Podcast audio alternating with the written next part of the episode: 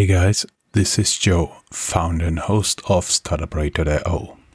As you guys may already know, I've run this podcast full time since January 2021. I'm very happy to announce that Anchor FM is my sponsor for this podcast. If you haven't heard about Anchor, it's the easiest way to make a podcast. Let me explain. It's free and it's easy to use, even for a newbie. There are creation tools that allow you to record and edit your podcast right from your phone or computer. Anchor will distribute your podcast for you so it can be heard on Spotify, Apple Podcasts, and many more. You can make money from your podcast with no minimum listenership. It's everything you need to make a podcast in one place. Download the free Anchor app or go to anchor.fm to get started.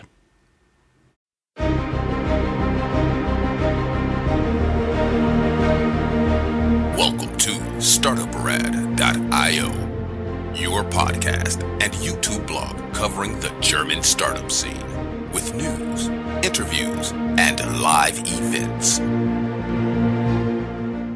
Hello and welcome, everybody. This is Joe from StartupRad.io, your startup podcast and YouTube blog from Germany, as well as the world's first internet radio station dedicated to startups and tech companies.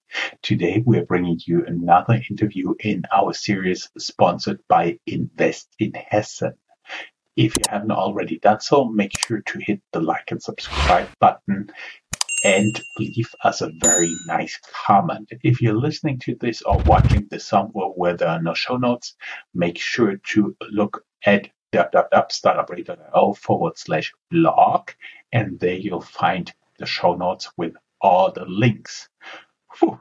Now that we have this out of the way, Marcus, welcome. How are you doing? Thanks, I'm fine. And you? Great, thank you. We had a few technical difficulties with my tool, but now we found the recording button and everything's totally fine. It turned out I was just logging in with the wrong link. Now that we have a recording, we may tell the people that we are recording this um, interview because, um, as we said, it's sponsored by Invest in Hessen, and you guys are headquartered in Hessen with a company called Crossinx spelled C R O S S I N X. And this company made just last month exit of more than of 100 million euros to another company.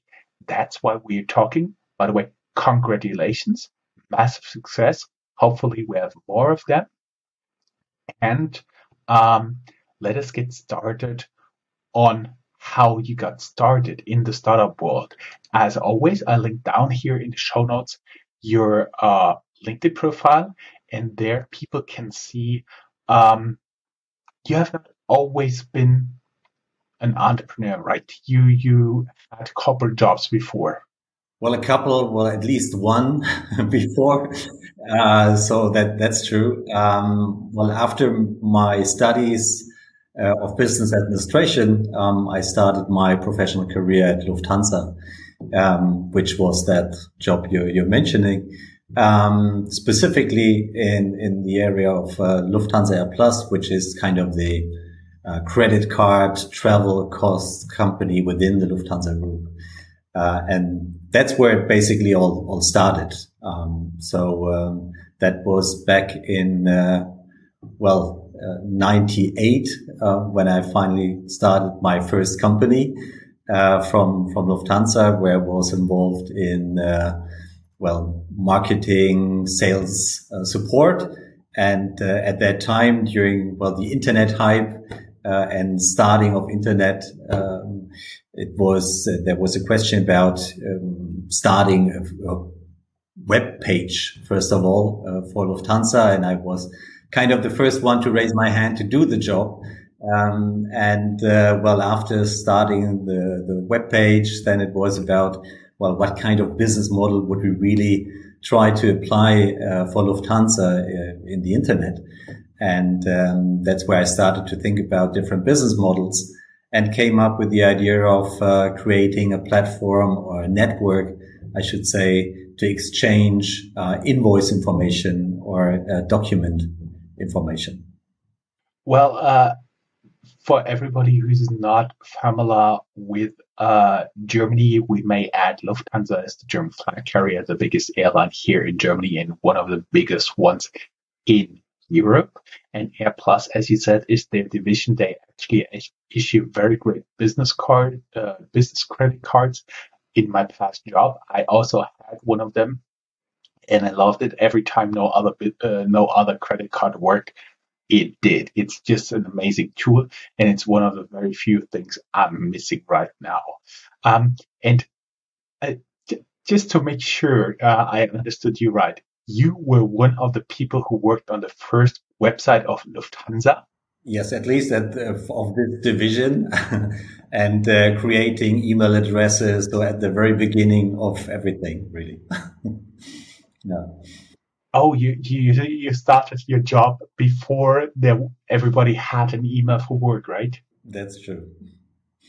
Okay, um, it, enough bothering you about your age and this time. Uh, but um, th- then you've been talking about website, digital, creating a website.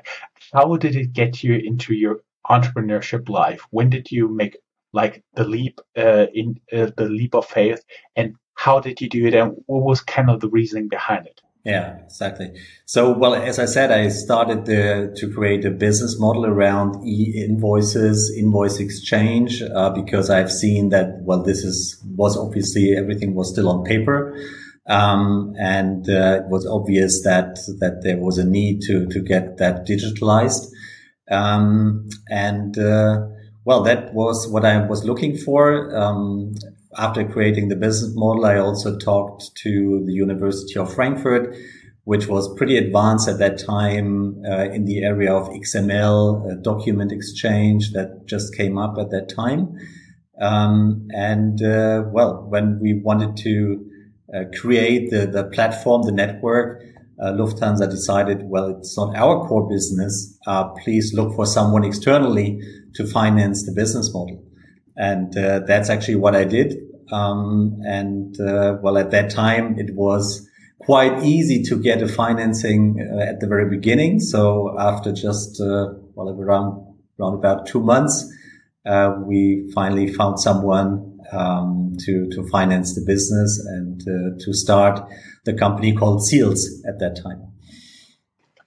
just just one question because um, invoicing with XML with digital invoicing, it's still around. There are still some companies, or maybe much more than some companies, uh, many more, sorry, poor English, many more companies than just a few who are actually still making a business out of that. So that's a problem you've discovered in the late 90s, early 2000s, I assume.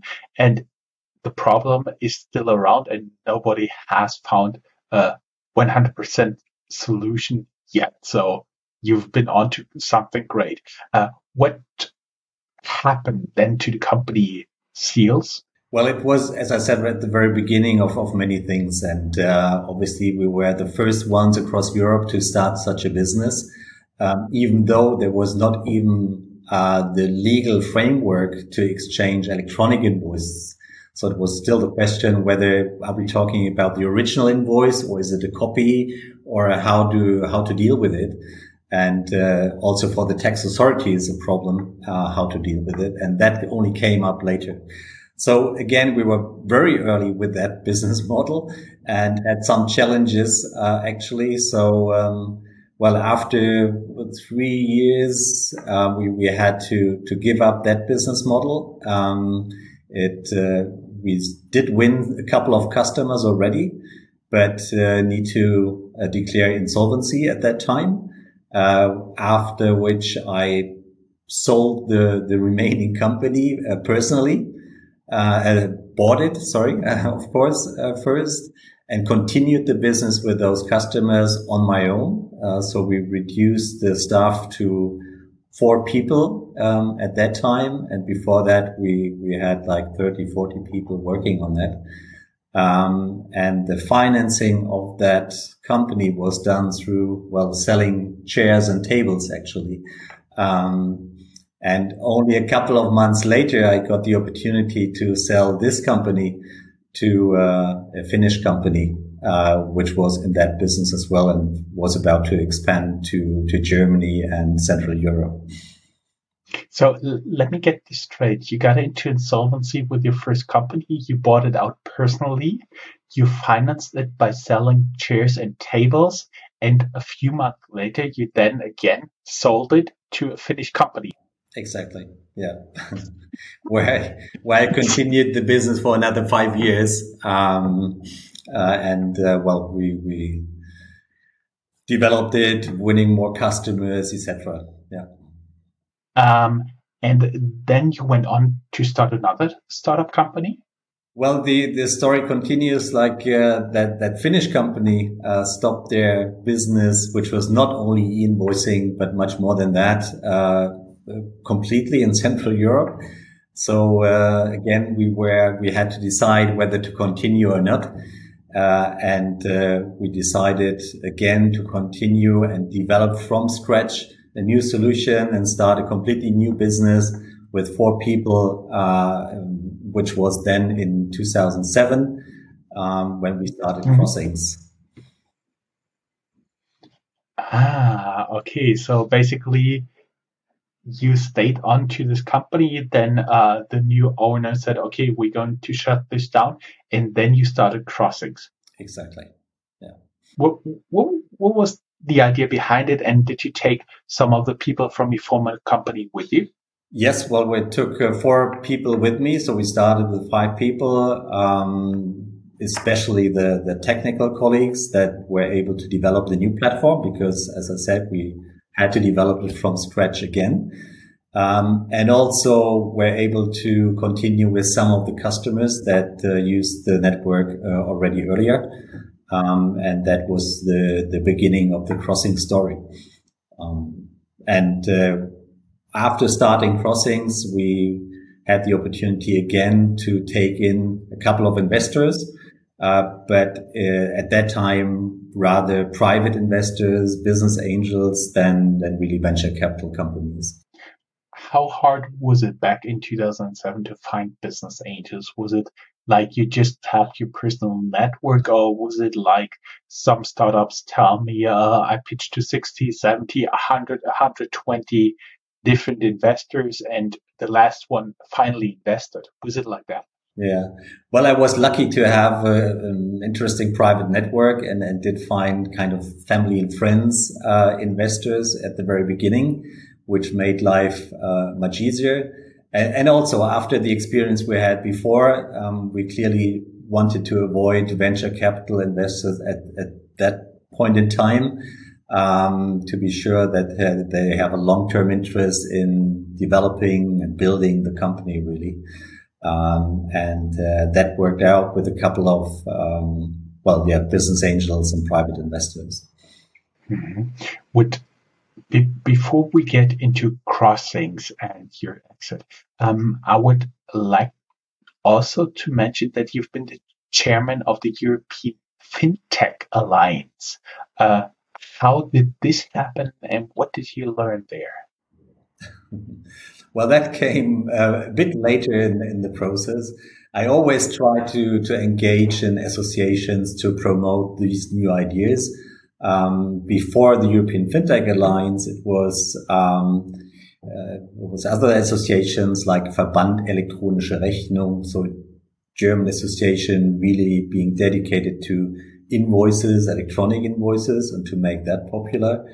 Uh, afterwards, it was European Association for E-invoicing, uh. Both of them are still around, and I'm co-chairing those. Um, only later on, um, I started or well joined this initiative, European FinTech Alliance, uh, just a couple of years ago, when we also uh, started to be more active also in financing of invoices, um, so being even closer to to fintechs. Um, and uh, but but I no longer have that position with the European FinTech Alliance um, today. I was wondering at what point did you guys actually consider yourself a fintech? Because I remember uh, the first fintech reviews I did was like something uh, something around 2014. By the way, it's still around. Look on our channel on the 25th of December each year, and you'll uh, you'll see it. Um, when when did you actually realize? Oh, oh, look, we we are fintech. That's actually what we're doing. And do you still consider yourself a fintech? Yeah. Well, actually, we do. Um, I mean, at the beginning, there were, of course, many definitions of what a fintech really is, whether it's only a startup company or also a mature company, um, whether they need to deal with financing as such. But our definition also across the European FinTech Alliance, for example, was always it needs to deal with financial and technical processes. And uh, that's obviously what we do to exchange invoices, to initiate payments. Uh, and we even got closer over time uh, to, to payments and financing. Uh, so definitely I would consider ourselves to be a fintech company. Now I do believe that's the point we talked about already 15 minutes. Now it's the point to get into actually what Crossinx does. Uh, can, can you tell this a little bit in, in your own words? Yes, sure. I'll try. Um, what we what we developed is really a, a network, uh, a cloud-based network uh, to exchange invoices in the B2B space, um, where we are primarily active in. Uh, we started with the business case that we help rather large companies to collect the invoices from their different suppliers, whether small or large, um, through our platform and network, converted it into a data format that can be um, processed by their ERP system so that they can automatically book the invoice without touching them or do any manual processing with the invoice. Uh, that's where we come from. And we added different services over time uh, starting by even managing paper invoices and extracting the information from the paper. Um, then added uh, a solution for well sending invoices to different parties. Uh, and even adding uh, different types of documents like orders, dispatch advices, order confirmations, and so on to cover really the whole process of, uh, as we call it, financial supply chain.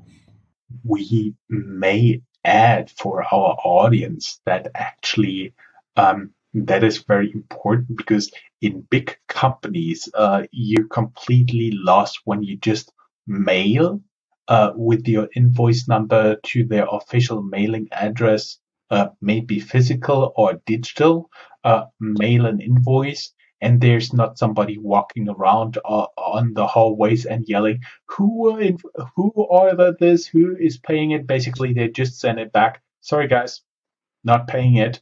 Uh, send it to the right person, and that's actually one of the many things you're you're helping them with is getting the invoice to the right person and making sure they can check it and all the information included because that's also um, an important part. How much did we produce? Where did we produce it? It's it's also part of your supply chain business. So that's that's my understanding. Yeah.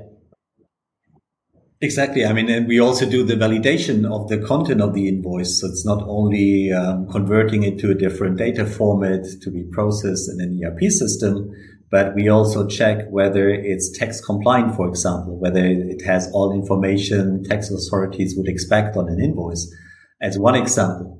But we will also check whether it covers all requirements such a company has, because it might ask for an order number on the invoice or a cost center or whatever it is.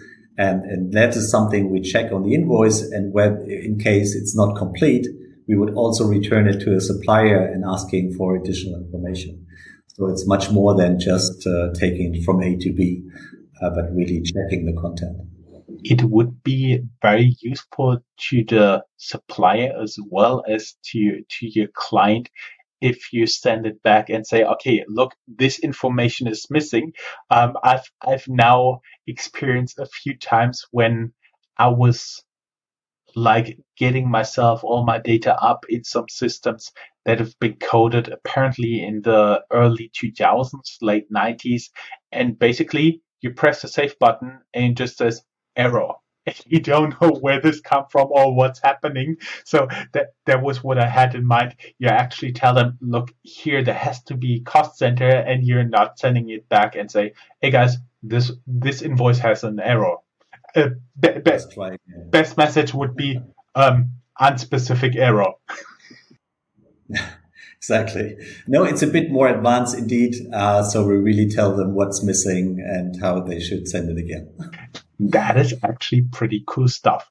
And uh, you guys been uh, sending around invoices, getting invoices, getting useful information back and forth. And um, now, how did it actually happen that you guys are selling your company? I mean, uh, did, did you walk around and say, hey guys, we're up for sale? Did you look for an investor or did somebody approach you, hey, we are looking for a strategic toehold in Frankfurt and that's why? Yeah. Well, we were not actively looking uh, to to sell the company. Actually, um, we had own ideas and plans to to expand because uh, well, as I just told you, we started with rather large companies that were driving the market in the beginning. But meanwhile, and during the last couple of years, uh, it's more and more used also within the German Mittelstand, uh, mid-sized companies, even smaller companies using those solutions. And we developed those solutions uh, that can be used out of the box um, for, for the mid-sized and, and smaller companies and became market leader in, in the, let's say, German speaking area.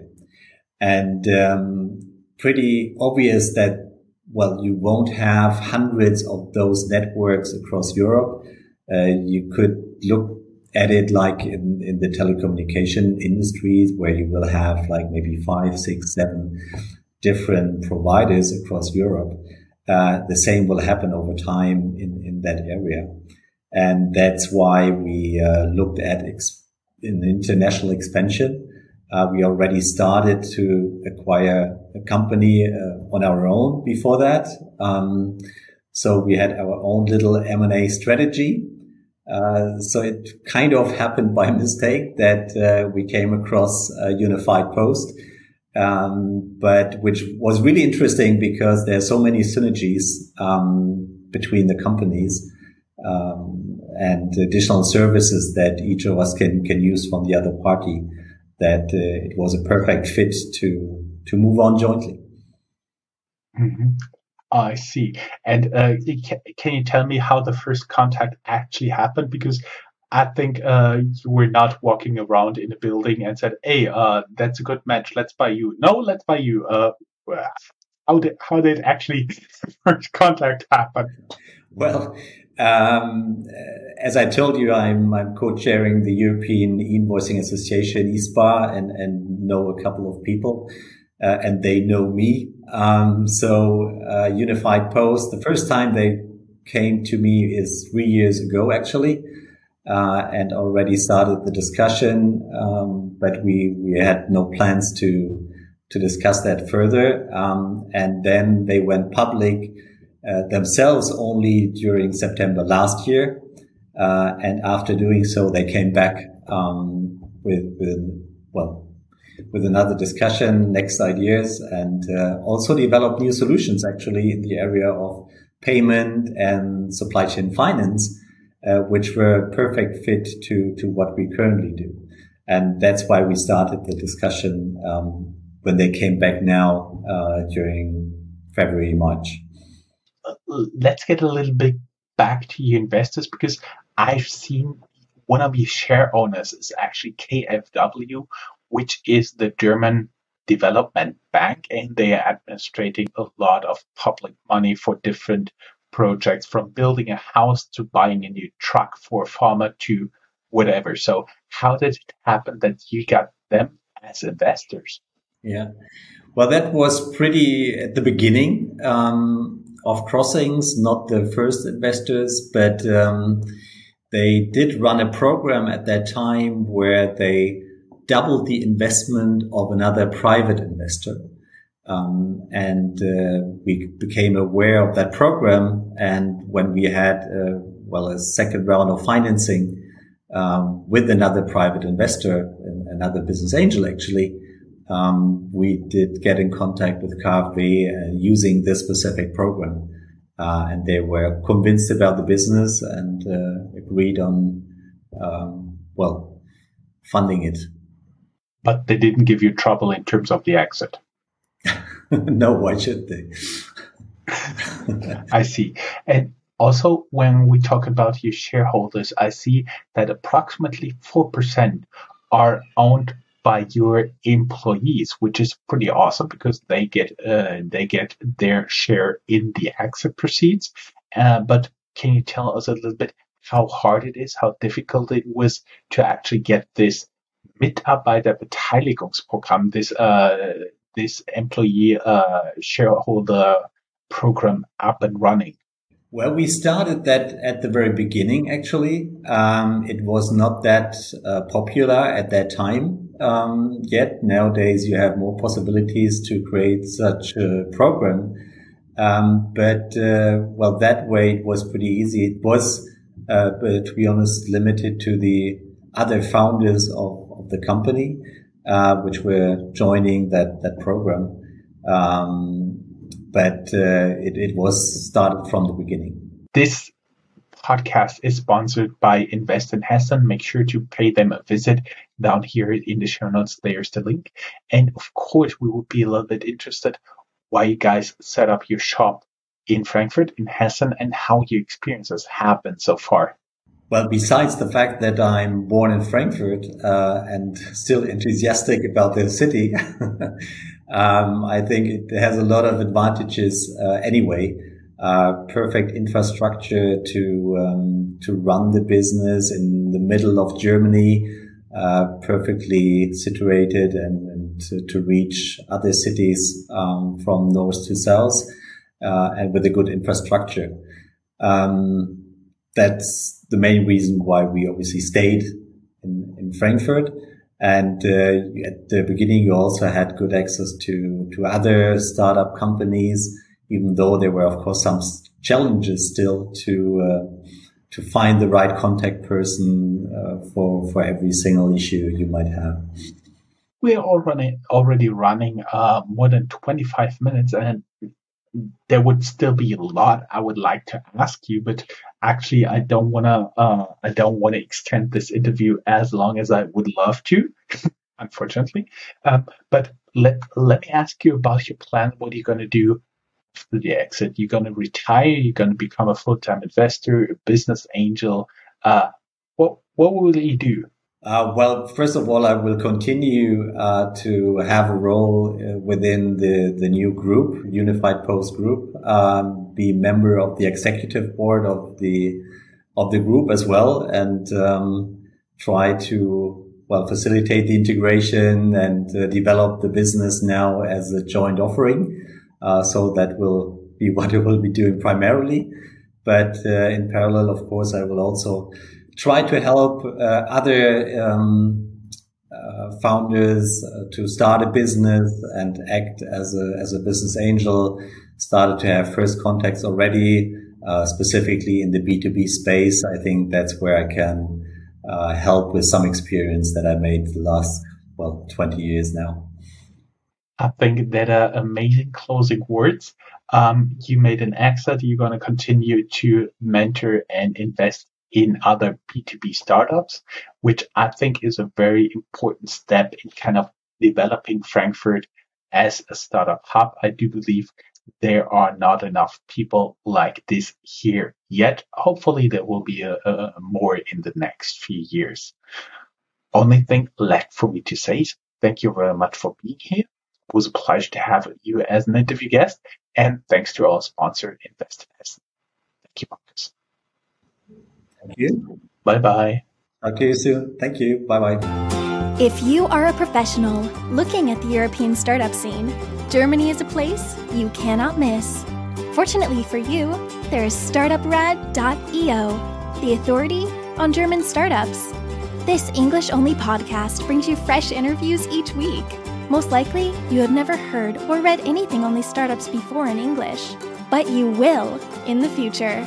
Be ahead of the curve and subscribe to StartupRad.io podcast or check for the StartupRad.io internet radio station. Check your Alexa for the StartupRad.io skill as well.